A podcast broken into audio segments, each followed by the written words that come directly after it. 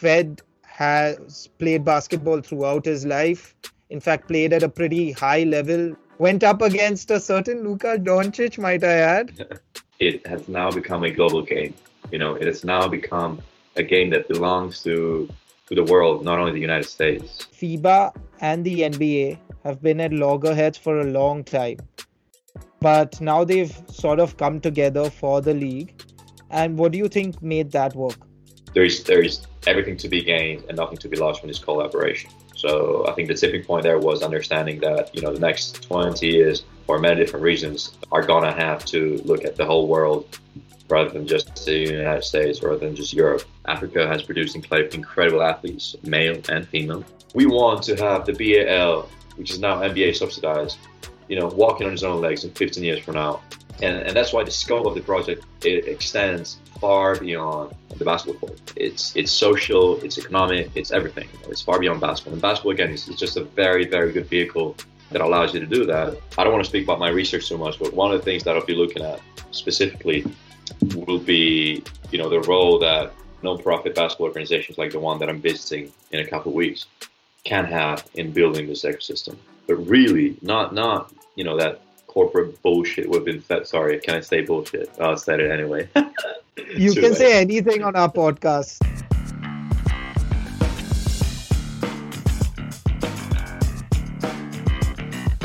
Hey everyone, welcome back to an all new episode of All About Sports, the podcast, a weekly sports podcast for the fans by the fans. Joining me today is a very, very special guest. It's a dear friend of mine, Federico Battaglia. Incredible pronunciation of my last name. Impressive, Mas. Thank you. What's up, everyone? so, so before I get into what we I'm going to be discussing with Fed, let me just tell you a bit about Fed. Fed's a man of the world, has lived in the US, lived in Amsterdam, lived in London. And he, funny enough, he's from Italy. If the name didn't tell you that, then I don't know what will. But, but one thing that has kept him going and has driven him throughout his life has been basketball. And that's exactly what we'll be discussing today. Fed has played basketball throughout his life in fact, played at a pretty high level, represented his country at the juniors level. Went up against a certain Luka Doncic, might I add, back then as well. But he's just a humble guy. He's blushing now. He's turning red, and he's gonna just swear at me after this podcast is done. But but the discussion today is going to be something very different because Fed is one of my classmates from Loughborough University he's doing his dissertation on basketball in Africa and the role the NBA and FIBA are playing in developing the Basketball Africa League. So it's going to revolve around that. So just to give you a bit more background, so basketball in Africa specifically is run by FIBA Africa. FIBA is the international board for the game.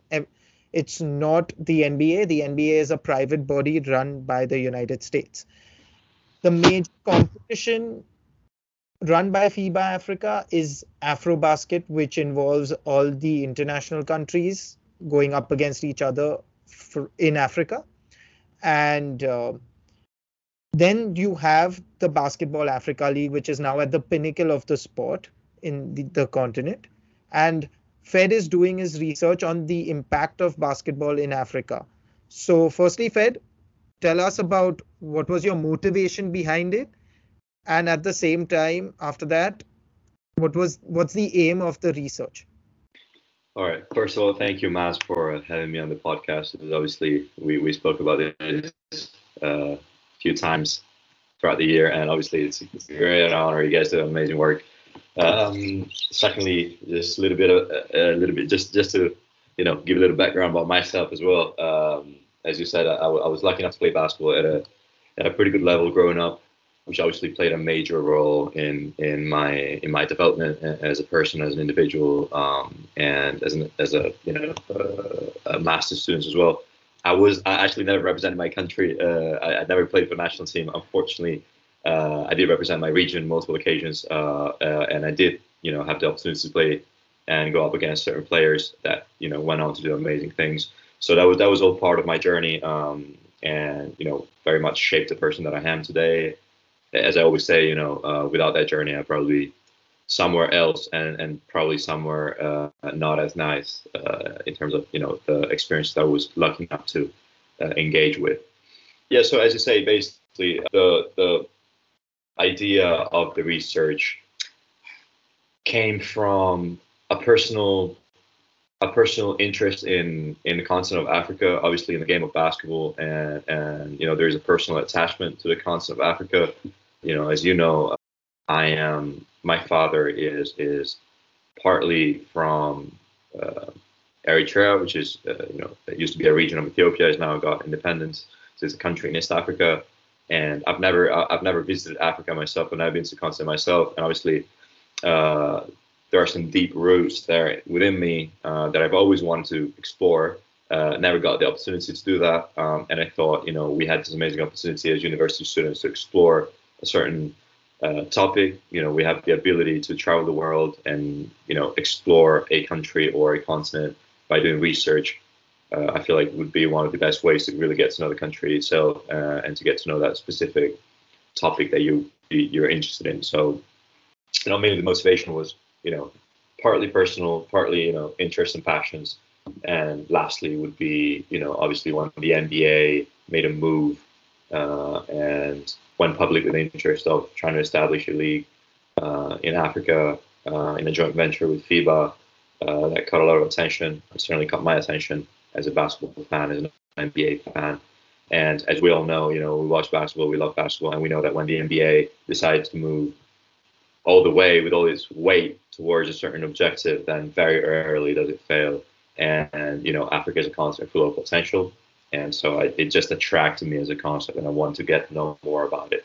And that's you know that's how the idea came about. So so you are actually heading to East Africa. You're going to be going to Kenya. You're going to Nairobi. What was the motivation behind going there specifically, and what are you trying to gain from your trip there as well?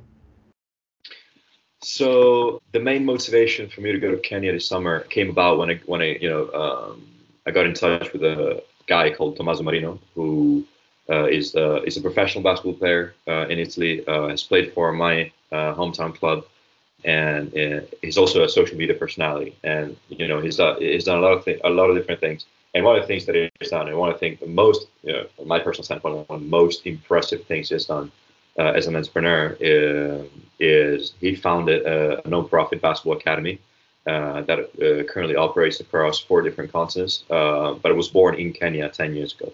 Uh, it's called Slums Dunk Basketball Academy.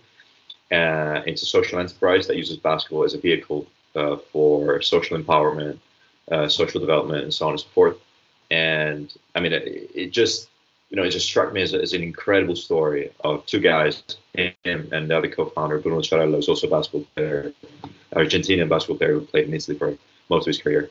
Um, they just went to Kenya and, and basically, you know, opened up this academy out of nowhere, you know, and kept going back year by year, summer after summer in the off season, and literally built this whole thing from scratch. And you know, the operation is now very large again, you know, operates across four different continents. Bruno is from Argentina. So they have one in Argentina, they have a couple in Africa, they have one in Italy, and they're just opening a new one up in, in Cambodia in, in, in Southeast Asia. And they've grown so much, changed so many lives, um, using the game that we all love as, as, as the tools to do that, right? So uh, I've always wanted to visit one of these academies. You know, it, it merges all of my passions: traveling, getting to know people and cultures, and basketball, obviously. So those are the main three things that, that common common denominator across my my life experience so far. And I thought, you know, w- what is a good way for me to approach this guy? I knew uh, from his Instagram stories, from you know uh, what he said and, and, and how he spoke about you know Slum Dunk that he had a lot of interest of people just wanting to volunteer for the program but he didn't have a lot of structure to, to, to allow for that so i thought the only way that i had really to bring something to the table was to try to help him out in a different way. And that way turned out to be research. So I just got in touch with Tommy through a mutual contact, a coach that we that we both had, and he was the nicest, you know, most you know open guy ever uh, in his position. And he's just a dude, man. It just we just got to know each other. Uh, I told him my idea. He told me that you know uh, I was very much uh, appreciated for for the idea, and that he loved it, and that we could you know get to work together, and and hopefully do some good for some people. So, you know, uh, that's how the trip idea came about, and what I'm hoping to get out of it is a tremendous life experience. So my first time in Africa is going to be with my brother. He's going to come along. My brother Lorenzo, so uh, former basketball player, and, and, he's also my brother, so I, I love him. and uh, we're going to go down to, to uh, Nairobi, and we're going to do some interviews, some focus groups. The main idea behind it is, you know, we have plenty of academics that write about things, speak about things, you know, and, and inform policy without really ever touching what they talk about and write about. Um, so if I'm going to advise people on something, if I'm going to consult people on something, then I want to know what I'm talking about. And I think the only way I've ever really gotten to know anything in my life was to go there, speak to people, listen, uh, and just kind of try to learn about the, the, environment. So that's that's the idea behind the behind the whole trip and the research as well. Yeah, I mean, it sounds really groundbreaking in terms of what can be achieved through this Fed, and kudos to you for like going all in. And that's one thing that we've really appreciated about you as a group in general and we're so proud of what you are about to do. And and we you yourself know that that when, whenever you set your goal on something you do that. So it's an amazing story firstly. Now just coming back to what you said uh, let's talk a bit about the BAL so since 2003 the NBA had launched basketball without borders to just started these camps to sort of popularize not popularize but more so to like set up just get more people playing basketball as again pretty, using it as a tool for support and for growth and development of people in the region of africa. Now through that obviously they saw that this is the biggest market and then they set up the basketball africa league. So for uh, can you just share some your take rather on why do you think the NBA really did this and chose Africa specifically because they branched out to China first, of course, and now uh, it was like Africa's always been a sleeping giant. So, what do you think was the tipping point, so to speak, for them?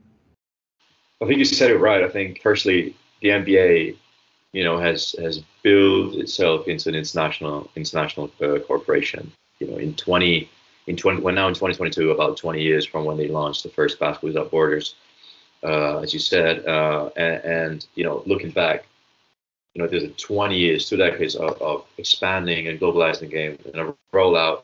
I mean, there is no other league uh, that has done it as consistently and as um, as efficiently as the NBA. Uh, and you now have, you know, NBA MVPs coming from Europe. You now have, you know, draft picks, uh, a significant percentage of the draft coming from overseas. So it's now officially a global game. Uh, if you were to put up the five best uh, non-Americans against the five best Americans, you would have a hell of a game, and you know uh, it, it could you know very easily go go wrong for the Americans, uh, and they understand that very well. They understand that the market is now a global market. You know, if you said that 20, 25 years ago, uh, you get slapped in the face in America, but it's now it's now reality. Uh, you know, there is talent is everywhere, and that's a fact. Uh, it's a matter of finding it, refining it, nurturing it, and funneling it up. You know, pipelining it uh, through the system in an efficient and ethical way. Something they they have been able to do um, remarkably well. And so, you know, Africa again, from business standpoint, makes total sense. Uh, it's 54 countries, largest you know free trade area in the world. Demographics are unmatched worldwide. They have, they're going to have the youngest you know under 25 population in the world by by 2050. You know, anthropometrically from a basketball standpoint, they're obviously the most gifted continent of all. So if you know, if I were in charge of, of you know tossing a coin and, and deciding you know which one of these continents what do I want to invest the next 15 years of my operations in, it'd be a no-brainer. Absolutely, you know, it's it's got to be Africa. You know, um, and there is also a, a, certain connection, you know, between the United States and Africa. I think, you know, so much of the league uh, and league history, American sports in general, particularly the NBA, has been built on the back of, of African American athletes. you know, outstanding, incredible athletes, which is which have contributed, you know, in excess to what they have been retributed with, uh, if, if, you put it in, in, in numerical aspects, numerical terms as well. So it kind of feels like it's now time, you know, to give back to, to the to, to the mother of this talent, which is the continent of Africa. Uh, and the way to do that is organically and sustainably from a social standpoint, uh, in a way that African players shouldn't have to go to the US and abandon their families, or shouldn't have to go to Europe and abandon their families to make a living uh, with what they're great at, which is, amongst other things, sport, you know, and basketball in this case. So the there is there is a very kind of you know you know almost a romantic aspect to this operation where we want to have the BAL, which is now NBA subsidized, you know, walking on his own legs in 15 years from now, and you're gonna have players, executives, marketing executives, you know, doctors and physios that are from Africa, you know, and and that's why the scope of the project it extends far beyond the basketball court. Uh, it's it's social, it's economic, it's everything. You know, it's far beyond basketball. And basketball again is, is just a very very good vehicle uh, that allows you to do that. You know, 15, 20 years from now, what I would want to see if I were ever ever lucky enough to be part of this of this movement would be to have, you know, African-born people run the thing, you know, run the show for once and develop it for themselves, and and and that'd be amazing. That'd be absolutely amazing. I think you hit the nail on the head with that, Fed. I love what the NBA has done so far in terms of at least appointing people who are Africans itself to run the BAL from ground up, and that's something that is a major takeaway. I'll, I'll just come to the next question. Now, the FIBA and the NBA have been at loggerheads for a long time, but now they've sort of come together for the league. And what do you think made that work? That's a great question, Miles. I think you know the main idea behind this collaboration is obviously mutual interest. You want to convince either of those you know immense organizations to just come together for fun. Um, there needs to be interest, uh, and there needs to be a vision behind it. I think the vision, you know, the answer, the answer to that question, um, is exactly what we're in, the point that we tried to make before, trying to make before, which is it has now become a global game. You know, it has now become a game that belongs to to the world, not only the United States. And you know, FIBA is the international governing body for the game of basketball worldwide. But if I were to think back and say, okay, so I think basketball, what do I think? I certainly don't think about FIBA. I think about the NBA because uh, they are the ones that have built this game for everyone and have inspired generations to play the game. Um, and it was about time they, they came together in a in a long-term commitment, which went over just a yearly camp. You know, the first collaboration they had was actually the Basketball Without Borders. Uh, that was that was collaboration NBA and FIBA had, but that wasn't a very large commitment. You know, it made a huge difference for the people that uh, that you know went through the program and went on to become basketball stars and change lives of many back home.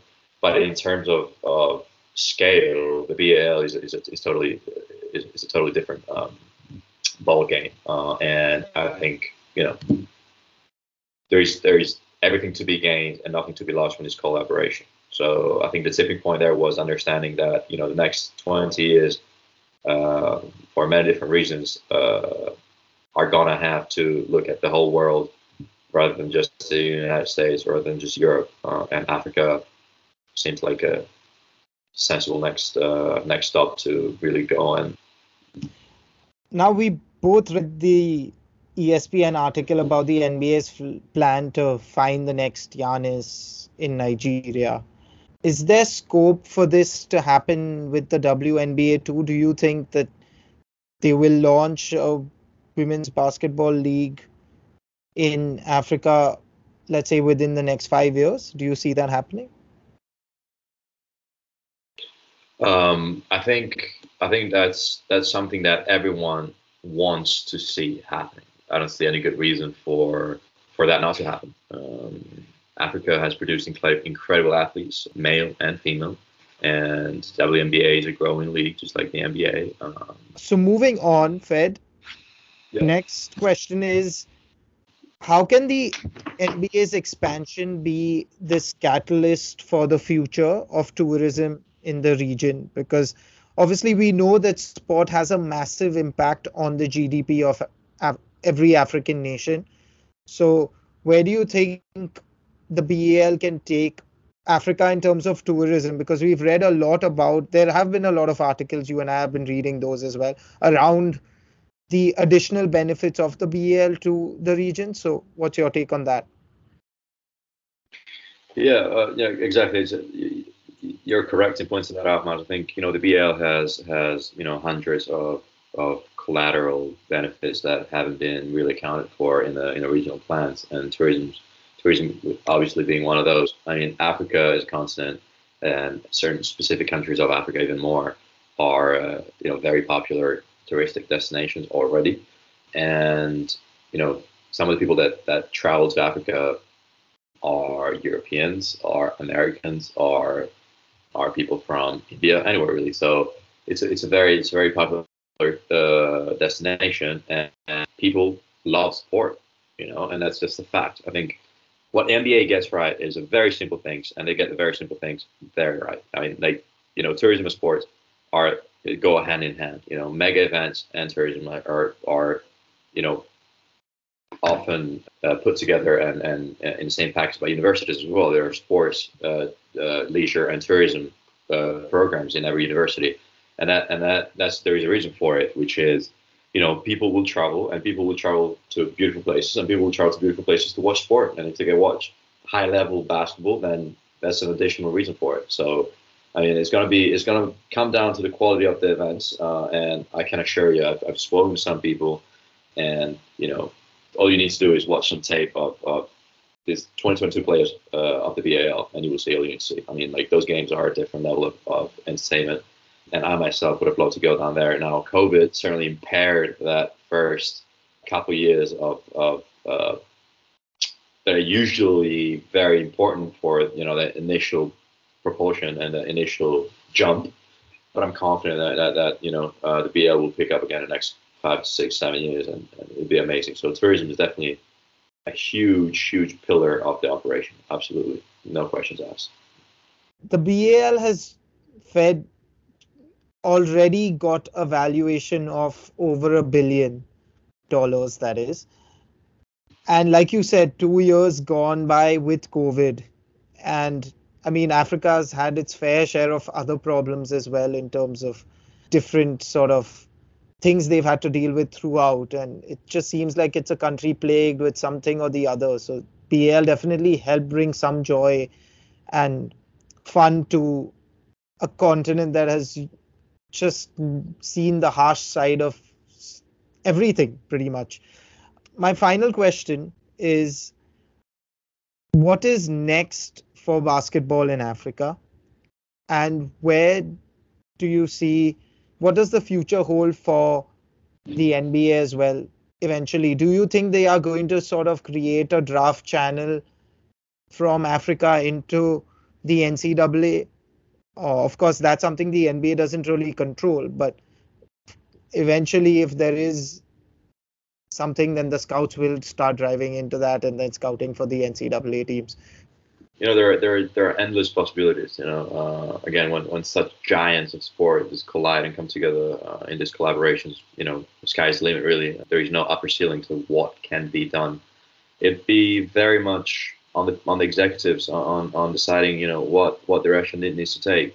I don't want to speak about my research so much, but one of the things that I'll be looking at specifically will be, you know, the role that you know non-profit basketball organizations like the one that I'm visiting in a couple of weeks can have in building this ecosystem. You know, I think the real game changer to build an ecosystem organically and sustainably, but really not not you know that corporate bullshit we've been fed. Sorry, can I say bullshit? Oh, I said it anyway. you can say anything on our podcast. Basically, uh, I think our generation, what what we have to get right is, is that we've been fed that bullshit corporate propaganda for too long. You know, greenwashing is almost a, a, euphemism, a compliment for what we've been fed for, for 20 years now. And I think the role that we have is to really adopt a no bullshit policy on, on strategy and policy making and say what is the best for the people. The game belongs to the people. It is a private corporation for profit, clearly. But if there is one corporation that I trust in doing this correctly, is the NBA. Now, the way that I see it is local realities, local organizations that have skin in the game, that want this to happen because they need it, can play a massive role in, in the development from the ground up. You know, I don't believe in the helicopter approach that Europeans and, and Americans have used, Westerners in general have used in continents such as Africa for forever. Really, they arrive, they think they know how to run things, they don't understand the culture, they don't care because they think they do it right anyway. They just drop whatever, you know, put some money, you know, pay some officials, and then they go back. Something happens, you know. Obviously, it won't work because you need people to run things, people to care. And I think the only way to do that is involving people that care, people that have skin in the game, uh, and that's really how you build a, an anti-fragile system, which is something that you know a concept that I'm borrowing from Nassim Taleb and applying it to, to the sports ecosystem.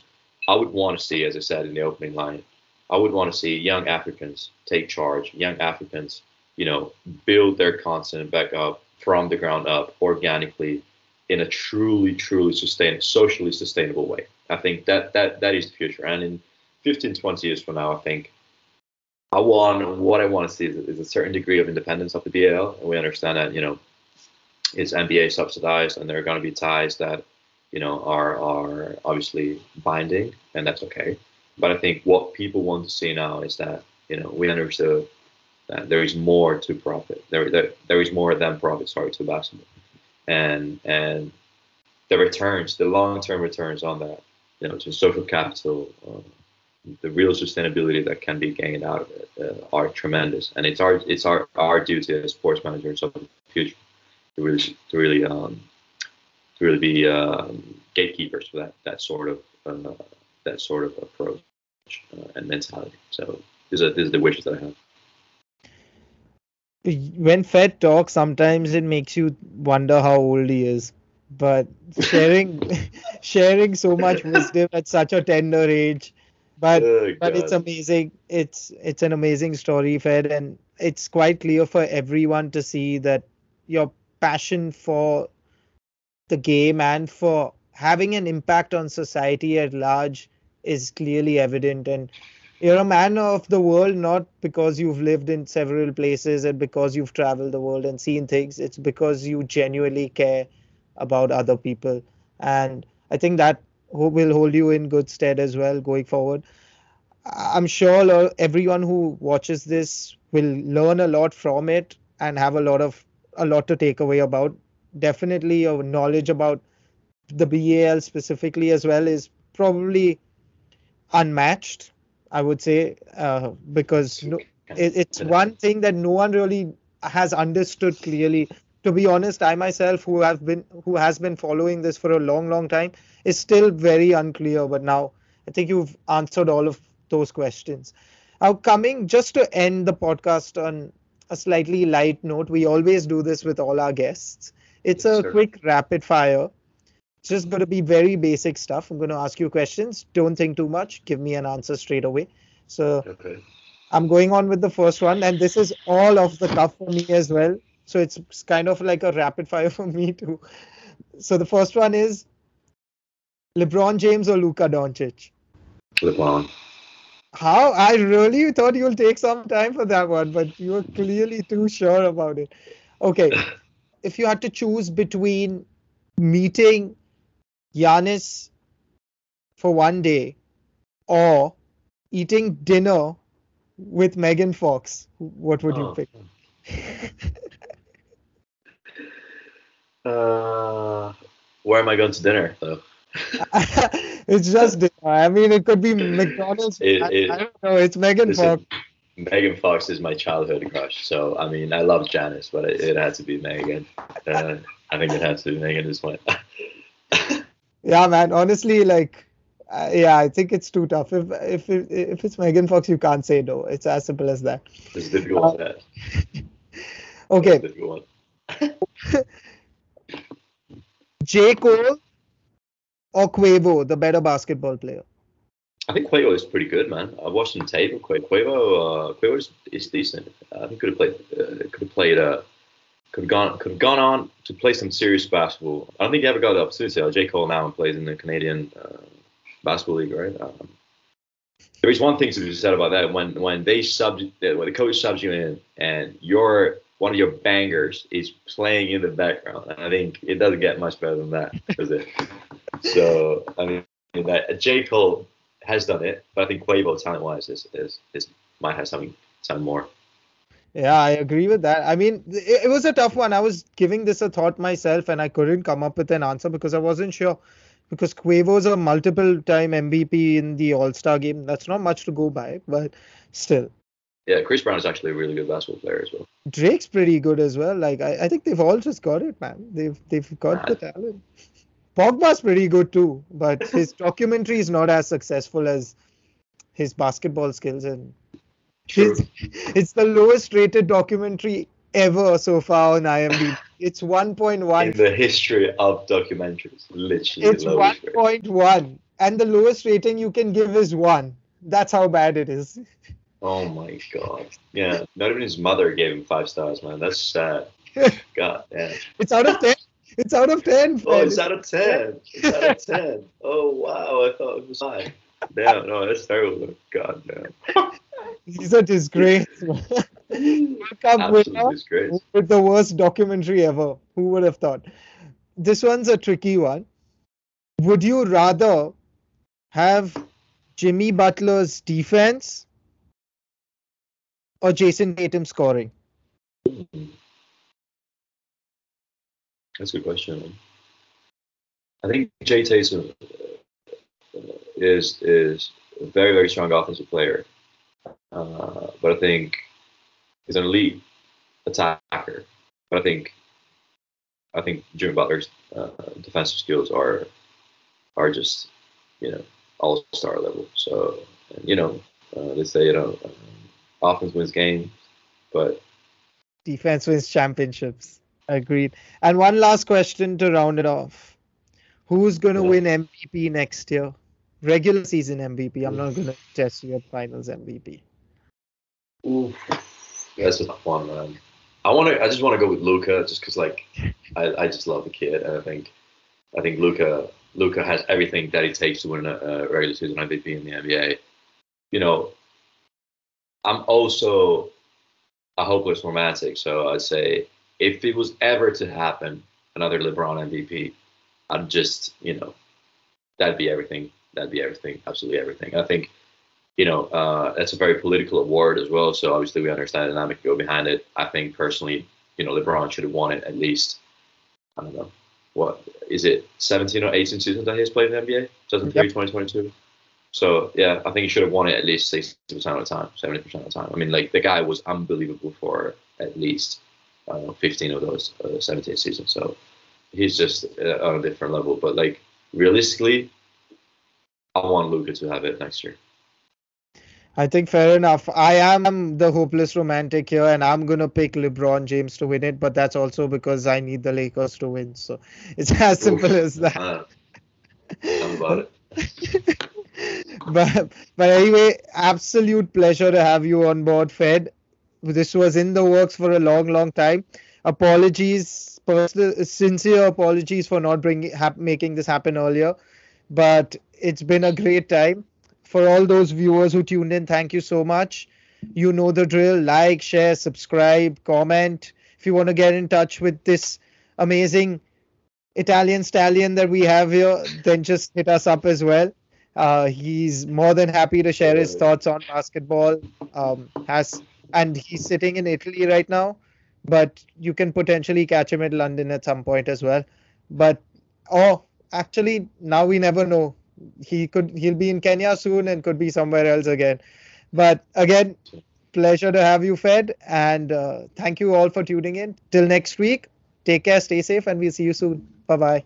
If you like this episode, make sure to leave a like and share it with anyone else who might be interested. You can also subscribe on any social media platform that you prefer, and all our links are in the bio. We also have a website with all our episodes as well as blogs and a whole lot of other sports content, so make sure to check that out as well.